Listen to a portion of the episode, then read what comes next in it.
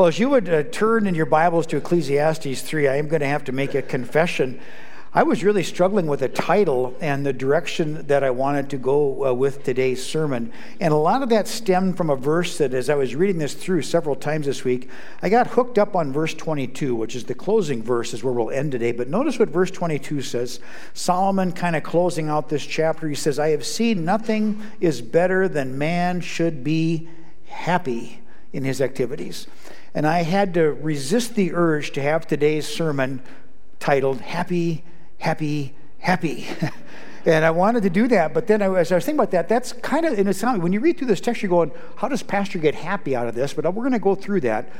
But I think that what we want to talk about today is not so much being happy as it is as to what it is to be filled and the idea of being filled with joy. And that's, that's kind of the theme that I ended up developing as I, as I walked through this message. And again, reading the text several times was really impacted by the idea of, of what is it that we are to be filled with in our lives. If we desire happiness, if we desire contentment, if we desire joy, and, and we all do to greater or lesser degrees, right? What is it that we would need to seek to be filled with? All right? So that, that was my theme. So the theme is going to stem from this idea as we would look through the remainder of chapter 3. What does Solomon say about filling an empty life? What does Solomon say about filling an empty life? All right, so let's take a time and let's look at the text just a little bit here. I love uh, verse 11, and this is probably one of those verses too that you are familiar with. But notice the first part of verse 11 it says, He has made everything appropriate in its time. He has made everything appropriate in his time. Now, for those of you that are looking at your Bibles, thank you. What's another word? Some of your versions have another word. I have appropriate. What's another word you have? Beautiful, very good. Beautiful, all right? And what Solomon is saying is that he's saying, he's saying everything is beautiful in its time. Now, it's interesting, the word beautiful or appropriate um, does oftentimes refer to physical beauty. All right, as you go through scripture, if you look up that word in the Hebrew and go back, you're going to see that it oftentimes does refer to physical beauty. But it also refers to something that is beautiful in form and in function and in purpose, all right? And that's the idea that I believe Solomon is trying to uh, bring to us today. That when he's saying that every season or God makes all seasons or all times appropriate or beautiful in their times, he's saying that under God's guidance, all of our seasons and all of our times have a form, they have a function, and they have a purpose. And that's why Solomon can say all things are beautiful. He made all things beautiful in their time, that we would recognize that God is at work in all of these seasons. Now, last week we spent a whole sermon going through the first eight verses, right? And if you look at your Bible there or your smartphone, you're going to see all these different kinds of seasons of time that uh, Solomon was walking us through. And we should be reminded again, as a reminder, we need to be reminded of the brevity of human life. That, that was some of the purpose last week. Not so much to show and to say you got to go through all these seasons, although most of us do, but the idea is to really show the brevity of human life.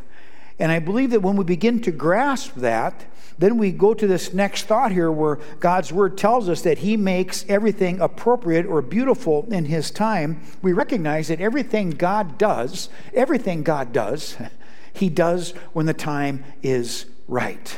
All right?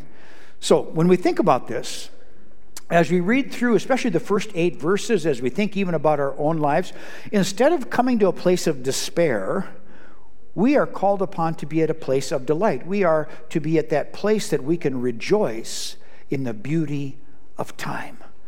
That, that's, that's the idea. That's the first truth that I think that we need to recognize. That right away, Solomon starts off here in verse 11, that we are called upon to rejoice in the beauty of time. And that's part of what it is then to fill an empty life, that we would rejoice in the beauty of that time, that we would recognize that every season and every time has form, has purpose, and has function. And ultimately and finally, everything that God permits into our life uh, falls into the same category. He uses these things not only for our good, but for the good of those around us. And we need to recognize that today that God is indeed sovereign over all of our times and over all of our seasons. And that's part of, the, of what this verse speaks to us of. Now, what I think is interesting is that last week, we focused a lot on God's sovereignty. And those first eight verses really depict, you know, these different seasons of time that God permits into our lives. And we would rightly recognize that God is sovereign. God is in control. God uh, is in control of times and seasons and all things. And not only is God sovereign, but I believe that this first verse that we talk about today, it proves out that God is also compassionate. He has made everything beautiful, He has made everything appropriate in its time. And what that tells us is that God is at work for good in all of our seasons. Now, granted this, we, we don't recognize that. In fact, I would say maybe more times than not, we may wonder just what is God up to in this. But we have to recognize that as we trust the scripture, as we trust the inspiration of the Holy Spirit through Solomon, that he makes this declaration that he indeed makes all things appropriate. He indeed makes all things beautiful in its time. And that means God is compassionate. That even in the season of time that you are now in, God would show you favor and God would show you compassion amidst that because God is a sovereign God and God is a compassionate God. All right? So all things are beautiful. So we need to rejoice in the beauty of time. And part of that rejoicing in the beauty of time is found in the second part of verse 11. It says, He has also set eternity in their hearts. He has also set eternity in their heart. Now, what does that mean exactly? And I think a good way to recall what that means is that when God created us, He created us with with a, with a heart, I think, first of all, to know Him, but also a heart that asks questions. And, and, and may, maybe, maybe it's just me, but have, have you ever asked yourself, where is this leading? What sense does this make? Where, where am I going? What am I doing? Have you, have you ever thought about some of those things? And I think that we have this is that idea that God has placed eternity in their hearts. And what that means is that all of us, I think all of us innately have a desire to know more, particularly about the things of God. We want to know why. We want to know how. We want to know when. And we, we and those, that's not bad to want to know that. That's just, I think, human nature. That's the way God created us. The dilemma comes when what happens is that God does not always share that with us. We ask all kinds of why and how questions, and guess what? It is rare that God answers them. He doesn't always tell us why, He doesn't always tell us how.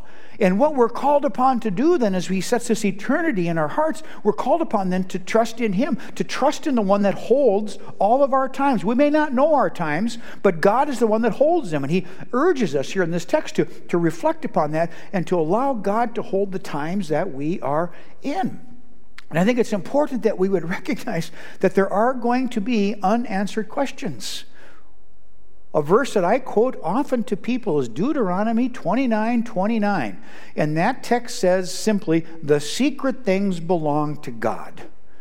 And in all of your lives and in all of your seasons, there are going to be unanswered questions. And I, I don't say that to be flippant or to, to downplay the importance of that. I recognize that that's a big deal. But the bottom line is this is that God uh, doesn't owe, us, owe it to us to answer every question. He doesn't owe it to us to lay out a blueprint for each season of time that you're in so you can see the purpose and plan in that. Part of that is what it is to walk by faith, not by sight. And God calls us to that when He makes this declaration that all of us have uh, this eternity in our heart, this urge to know more, this urge uh, to know what we're doing, and all of this. But what happens to us is that ultimately it calls us to trust in Him. And it ultimately calls us, I believe, to remember that God is sovereign. And to remember that God is the one that's in control, that God is the one that we can be reminded of, that His work is perfect. And in fact, verse 14 tells us that He says, I see that everything that God has done, and notice it says, what, his, what He has done will reign forever. There is nothing to add to it, and there's nothing to take from it, for God has so worked that men should fear Him. There's nothing we can add, there's nothing we can take away. And despite the fact that our lives sometimes seem meaningless and sometimes they seem short, we have to trust in the God that provides meaning. We have to trust in the God that is over time. God, God created time, He is over time, He's not uh, ruled by time. And we need to recognize that all things are beautiful in their time, and God has placed this sense of eternity in our heart that there's something more, and it's okay to yearn for that. It's okay to look to Him for that. It's okay to trust Him in all that we would do. I want to make a declaration today that I think is, I think is true. That when I talk about point number one, you know, this is one of those points that's really easy to preach. I mean, rejoice in the beauty of time. There's nobody here that would argue with that. Nobody. And yet, the reality is, some of you are facing seasons of time that find you far from wanting to rejoice. And I want to acknowledge that today. And that's been maybe one of the reoccurring themes that I've had talking to people about Ecclesiastes is that, that there's these hard times that we go through. There's uh, these difficult things that we have. There's diagnosis of cancer.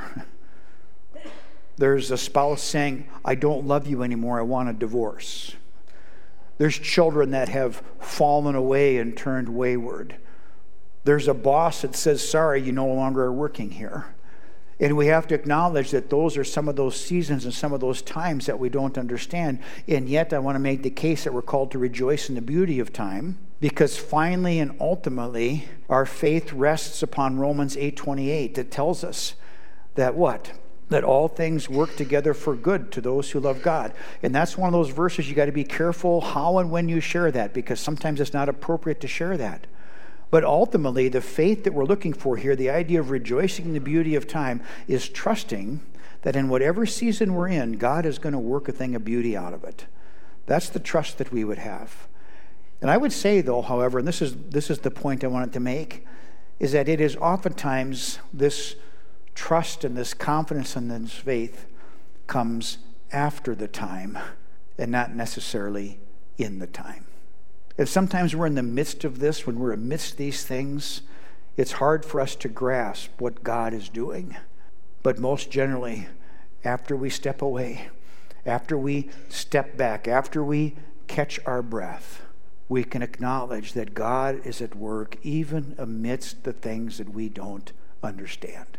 And He calls us today to rejoice in the beauty of time. And one of the best ways we rejoice in the beauty of time is in trusting our times to Him and to His sovereign care. All right? Rejoice in the beauty of time. I think that's step one, if you would, uh, of filling an empty life. Step two, cherish the gifts in time. All right? Cherish the gifts in time. Notice what the text says in verse 12. I know that there is nothing better for them than to rejoice and do good in one's lifetime. Now, partly that I was going to talk on here, uh, we're going to we're going to come back to the idea of doing good, but cherish the gifts in time. I think that's part of this idea of rejoicing. And then notice um, Solomon goes on, and then in verse 13 he says, "Moreover, that every man who eats and drinks sees good in all his labor." And it's interesting because all the way through Scripture, when we see uh, this idea of eating and drinking. Uh, and that's what I mean by cherish the gifts of time. Eating and drinking can be symbolic for all the good gifts that God gives to us clothing and home and family and all of these things we can include here. And I'm going to include them here because I think that's part of cherishing the gifts in time. When Solomon says that we are to eat and to drink and to joy our work, he's telling us to cherish in the gifts that we have in our time and all of it. We are so remarkably blessed, dear friends. As I woke up this morning, the first words out of my mouth is, Thank you, God, for breath to breathe. I mean, just the very fact of being here, all right? No matter how long and boring the sermon is, just being able to be here and breathe and listen, that, that's, that's kind of a gift, right? It is. It's a gift. And I think of how often we overlook even the simple things of life and we take them for granted. And yet, we're going to talk later on. I was just reading this morning in 1 Timothy 6. Uh, Paul's talking about contentment, and he talks about how we need to be content. If we have food and a covering or food and clothing, we should be content in that, all right? We'll come back to that in another sermon. But the idea here is that we need to cherish the gifts in time. And sadly, we don't. We, we want to gather more of those gifts, we want to keep those gifts for ourselves but we don't spend a lot of time cherishing the gifts that we have in time. And I was reading a story about a husband and a wife. And maybe, maybe this is typical in your family, uh, but uh, husband comes home from work. The wife, uh, they've been, they, she's been working all day too, but she finds time, she makes this delicious meal, all right? And they sit down to eat, and it's like the husband that sits down there to eat this delicious meal that's been totally prepared by his wife. And then, and then he, says, he says to himself, or he says wife, What is my role in supper? What is my role in supper? You know what his role is? Eat the food. Eat the food. Yeah, dishes too. Thank you, Brent. Yeah, that's dishes. I forgot. Always some guy. Yeah. dishes. But first of all, you got to eat the food. Eat the food, man. The goodness that God has given to us, the goodness that God has provided to us, we're to eat the food. And we're going to read in Ecclesiastes this phrase, eat, drink, and be merry. And uh, believe me, there's, there's a way to look at this that's right and a way to look at this wrong. It's wrong to look at that phrase, eat, drink, and be merry, as, as a way of just living for wanton pleasure, because after all, you're going to die tomorrow and life is meaningless. That's all wrong. When Solomon says, eat, drink, and be merry, he's saying, cherish the gifts that God has given to you, use them wisely, and give thanks to God for each and every one of them, even when you're asked to do dishes after supper. Give thanks to God. And there's a blessing in that.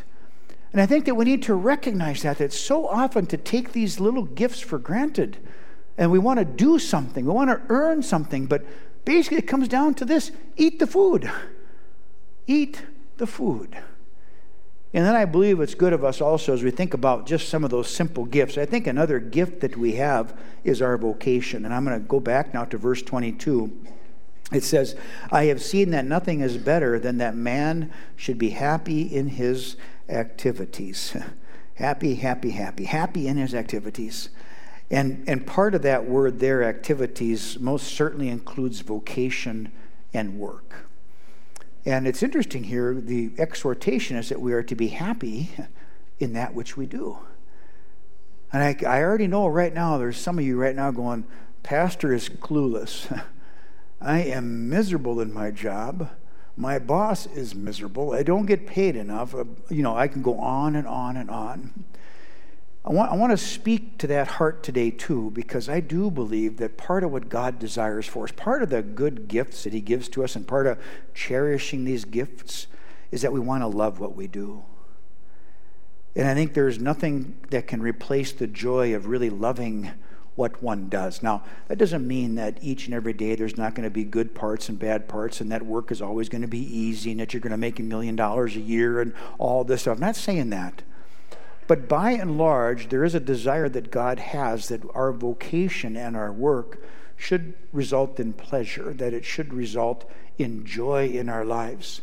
And I think far too often we do not allow the place where we're at in our place of work to allow it to bring joy to ourselves. And the best way to bring joy to yourself at your place of work, guess what it is? It's bring joy to others. Do your job. Do your job. Bring joy to others was reading this week about a college student that was working her way through college and she was working at a fast food restaurant. They didn't name the restaurant. Let's pretend it's McDonald's, all right? And she was working her way through and she said, You wouldn't know how difficult it is to work at a fast food restaurant because the people are fill in the blank. I mean, people are I said stupid at the first service. That's probably not the best word to use, but people are, people are just crazy sometimes and they expect everything. And she said sometimes her coworkers get really frustrated with the people that she works with and the customers. And she said, This is what grounds me. She said, I come back to this. Now, she's a believer, of course. She comes back to this. She says, I recognize that even when I'm serving somebody a hamburger and fries, that I am the hands and feet of Jesus. And that place that I'm in, that workplace that I am in, that vocation that God has placed me in in this season of time, I want to be a light for Him. And I do believe that all of us could probably benefit from that attitude of, of recognizing that, yeah, there's going to be days work is miserable. There's going to be days your boss is grumpy. There's going to be days that all things go wrong. But ultimately and finally, this verse 22 speaks to us that God wants us to find a joy in our work. And I think a large measure of finding joy in the work is just recognizing the blessing you can be for others at that place of work. And I want us to recognize what Solomon says about this. And I think this is so critical and urgent for us today uh, that we would recognize that this is so uh, very true. That this idea that we are to have uh, this, this place of contentment, that we are to have uh, this place of happiness, this is only possible to us when we recognize that this is all a gift. Verse 13 Eat and drink and see good in all his labor. It is the gift of God. And our work is truly valuable and truly worthy and truly a blessing when we recognize that all that we would do is essentially a gift from God. So I'm going to urge us today as we seek to fill an empty life that we would, first of all, rejoice in the beauty of time. Number two, that we cherish the gifts in time. And thirdly, that we do good in the course of time. Do good in the course of time. Now, you probably figured out where I took this one from. I took this one from verse 12 again. Talks about, I know that there is nothing better for them than to rejoice and to do good in one's lifetime. Now, this is an exhortation, and all Lutheran pastors get really nervous with phrases like do good, you know, do good, do this. And I think it's really incumbent upon us that we recognize a little bit of background here. So Solomon is saying that this is what he's recognizing. He's saying, you know, do good and enjoy your job, uh, cherish the simple gifts, but do good. What's he mean by that? Now, first of all, I think it's really important that we recognize that all the way through Scripture, Old Testament to New Testament, when there's this idea of doing good, who are we doing good to? Who? What, what's Scripture say about your neighbor? Love your neighbor as yourself. So I think the first measure of doing good, of course, is what are we doing for our neighbor? What are we doing for our coworker? What are we doing for our boss? What are we doing for those in our midst? And the idea, of course, when we talk about doing good, it has to start there. Love your neighbor as yourself. And sadly, so many of us, we are really good at loving ourselves. None of us have to take a class on how to love myself. I don't have to take a class on how to be selfish. I don't have to take a class on how to get, seek my own best interest. I don't need that. But what I do need is a lesson of the Holy Spirit how to love my neighbor, how to love those in my midst that aren't exactly lovable, how to love those in my midst that may not even agree the things that I agree with or like the things that I like. But I think a part of doing good is to understand that, first of all, this doing good is done to a neighbor, it's done to somebody else. It's not about me. I'm not doing good to me. I don't need any help doing that. What I need help with by the Holy Spirit is to do good to those around me. And I think as Solomon exhorts us here, he's talking us uh, to do good to those around us. Now, this is where we get snagged up as Lutherans. Why, why do we do that? What's our motive? All right. Number one is this the most important thing we need to remember about deeds and good works and doing good is we need to remember why we do them. We do not do them in order to get something, we do them because of what we have received. All right. What that means is this we are not doing these good gifts in order to get favor with God. We're not doing these good deeds or being kind or showing love to our neighbor in order that I can uh, get some brownie points before God. But rather, these deeds, this love even, stems from an acknowledgement of all that I have already been given in Jesus. The greatest and most perfect gift is already mine in Christ. And we recognize what He has done, what He has given to us. It's then we can especially rightly respond in, in deeds around us. Not again, not to get anything, but rather because of what we have received in what we have in Christ. So that, that's, our, that's our motive. Now, I think Solomon, though, expounds upon that a little bit, and I, I think it's good because there's a soberness in the remainder of this text. Notice what else he talks about here. We're going to talk about that motive. We've kind of talked on that. But notice in verse 16, what's Solomon say in verse 16? Talks about uh, that he sees justice, in place of justice, there is wickedness, and the place of righteousness, there is wickedness. And then verse 17 says, I said to myself, God will judge both the righteous man and the wicked man, for a time for every matter, and every deed is there. I think it's good of us also to recognize with soberness that there is a judicial assessment and a judicial sentencing to every deed that is done in the course of time.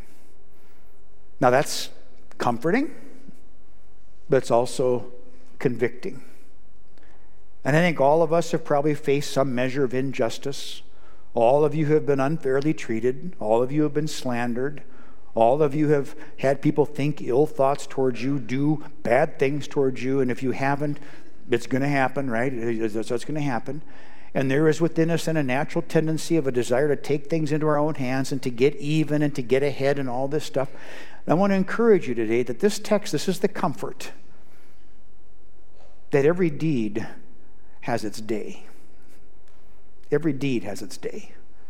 And there is a judge who judges perfectly and wisely, and a judge who judges finally. Now that, that, that's a comfort, but it's also it's convicting because it works both ways. And it reminds us that we too are judged. There is an evaluation, if you would. They're going to be asked how we used our time, how we used our opportunities, how we used the gifts that God has given to us.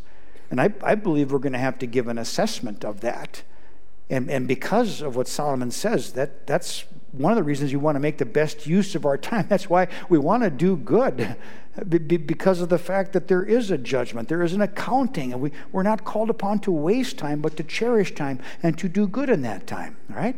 So I think that's part of it. And then notice a little later on, Solomon talks about a test. He talks about this testing of mankind. And I want to point that out because I think this is important. Verse 18 talks about a test. It says, I said to myself concerning the sons of men, God has surely tested them in order for them to see that they are but beasts. So what's he talking about? A couple things here. First of all, this idea of testing always involves a purifying process. It's a way by which uh, your, your true intentions or true composition is found out. It's used of chaff and wheat, it's used of silver and dross, heating it up and returning it, removing the dross, so just pure silver remains.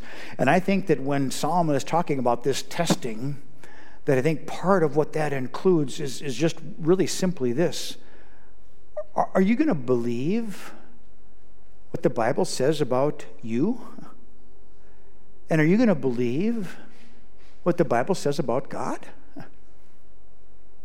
Beasts don't believe, they, they don't care. And Solomon is comparing us to beasts. And I think part of that testing is do, do you believe the scriptures? Do you, do you believe what God says about himself? Do you believe what God says about you and your need for a Savior? And then I think, secondly, in context of what we just talked about, Solomon is asking us this Are you seeking to fill an empty life? With empty things? Are you seeking to fill your life with things of the world? Or are you seeking to fill your life with the things of the Lord? And I think that's a fair question to ask and a fair test, if you would, to consider. And then Solomon closes kind of a not an odd verse, but this idea of animals and men die, and we don't know where their breath goes. And I want to urge you today as we think about those verses, as you maybe ponder on them later, to recognize that Solomon is not making a case here for heaven and hell. He, he's not making, that's not the point. Solomon's point is this that men and animals are the same in this characteristic. They all have breath and they all experience death. Breath and death and dust. unite man and beast. And the idea that man under the sun, that, that that's, that's our lot. We live and we die. That's the lot. Solomon is not talking about eternity. We'll come back to that later. But he's talking about rather this idea of dust to dust. And both animals and man come to that same place. That's Solomon's point.